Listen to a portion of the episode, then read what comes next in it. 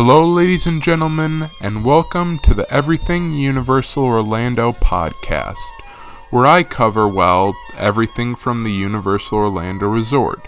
Today is going to be a bit of an introduction day where I can tell you a little bit about the channel and myself, as well as my relationship with Universal. Now let's get into it. Here's a little bit about myself. I currently live in Michigan, so sadly I cannot get to the park so easily. However, I've been there enough times to be able to give you a well-versed opinion on how many the on many of the aspects of the park. But one day I hope to eventually move down to Orlando to get a job by the parks in one of the hotels like Endless Summer or Cabana Bay. Now, onto the channel. With this channel I hope to not only give my opinions about the parks, but also deliver universal news as well such as new attractions opening up like the new unannounced Jurassic Coaster, which I plan to cover next week, and one day I hope to even interview other prominent names in the theme park community to get their opinions. I plan to release a new episode for the podcast every Saturday, unless certain obligations render me unable to. Before we get into the main topic today, Let's take a little break, and when I get back, I will discuss how I became interested in Universal and how I plan to let my growing interest for the parks impact my future.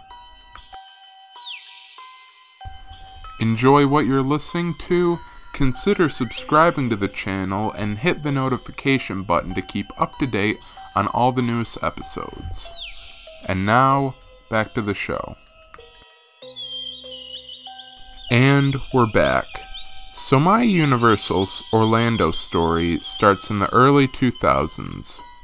My family and I took a trip to Florida to visit some family in Siesta Key. Before we went there, we decided to take a pit stop in Orlando. Since Disney was too expensive, we decided to take the cheaper route and go to Universal Orlando. I didn't remember much besides being scared of E.T. and Cat in the Hat and being scarred by being dragged on Jurassic Park River Adventure. A ride we didn't know had the drop until it was, well, too late. That was a great trip, but the story doesn't stop there.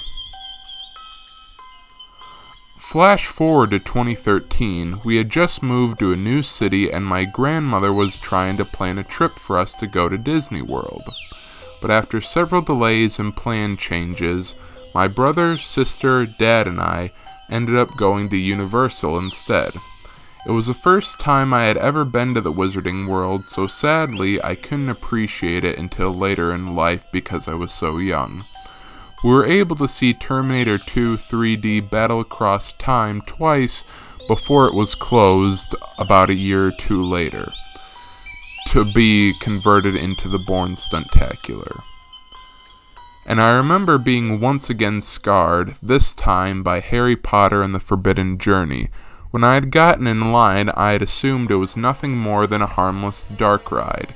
Seeing over seeing the over the shoulder restraints on the test seat kind of confused me, but I didn't think any anything of it.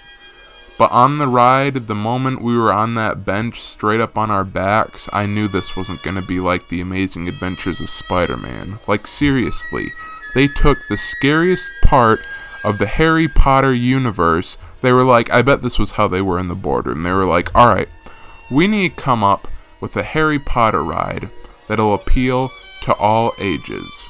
So, what do we got? And somebody was like, hey, you know what? Everybody loves about Harry Potter the spiders. It's not like somebody will go on with arachnophobia not knowing what they're in for and be hit with a face full of spiders, right? And you know what? Let's take a ride system and instead of using just regular cars, let's use KUKA arms, which are used for building cars.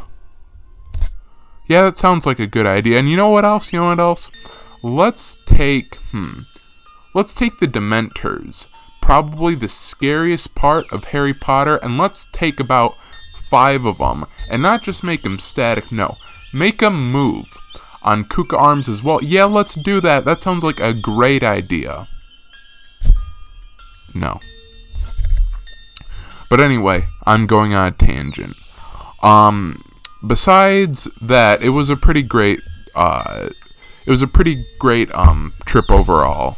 And funny story, I guess, on a side note, one day, I think it was the same day we had rode Forbidden Journey, and after that ride, I could not trust another Harry Potter ride they had there. I just couldn't. So my brother and sister went on. Uh, they went to Diagon Alley and they went on Escape from Gringotts. And my dad, he has like really bad motion sickness, or he did at the time, and he didn't want to go on it because, or well, he knew I didn't want to go on it. So we waited in the Simpsons area and we couldn't ride like the Simpsons because he would get really bad motion sickness. So we waited and we waited about an hour. And when they finally, or no, more like two hours. And when they finally got back, apparently the elevator that takes you from the quote unquote bank down to the vaults um, I guess it had broken down and it took them a while to fix. So, yeah, that was kind of a bummer. But the next day I rode it and I had a great time on it. So, whatever's whatever. But anyway, uh, let's continue. Besides that, it was a great time. We stayed at Cabana Bay Beach Resort, in my opinion, the best on site hotel property. I mean, I just loved the 50s aesthetic they had going on. I feel like all the cars there they had there were great. I, I just love the old, you know, the old 50s theme, and uh, I liked the music they played, and I loved how in the Bayliner Diner area where you could actually eat, they were playing old, like, commercials and stuff. I thought that was a really nice touch, and I don't know, but for some reason, the Universal store they have in that hotel is actually probably my favorite. I don't really know why, I just think it looks really nice. So yeah, um and anyway, uh now uh, we were also, I mean, besides the Harry Potter stuff, we were able to ride the new attractions that we hadn't been on because they weren't even around back in the early 2000s, like Despicable Me and Transformers. And so that was really nice.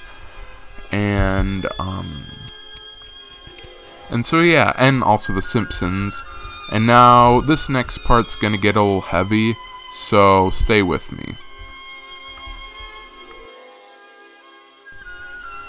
Our next trip to Universal was in January of 2019. This was my sophomore year of high school, and at this time I was dealing with a lot of severe anxiety and depression. It was just, there was a lot of things that just were felt just really not good in life. There were just a lot of changes, and it was just really hard to find enjoyment in basic things. Fortunately, I've been able to uh, get over that and find help now, but just at the time, it just wasn't really good. And like I said, there were a lot of fast changes going on. I, uh, f- friendships were just being tainted and schoolwork was piling up and it was just a lot like I said a lot happening fast and it was very hard to manage and earlier that September one of our good friends had unfortunately passed away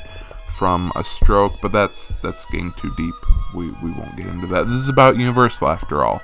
So um when we went to universal though it, for me it was like a light bulb moment. Like i just when we went there i just this sense of just overwhelming like happiness and euphoria just came over me because i i just feel like it I, I don't even really know how to describe it but it was just such a nice time and we had such a great trip um and really, when you're going to the theme parks, it's amazing because when you're at Universal or Disney or really wherever you go, in the theme parks in Orlando, you don't have to worry about what's going on in your life and you don't have to worry about like what people are going to think of you and all that stuff. Like when we were on our trip, I think the biggest issue we had to deal with was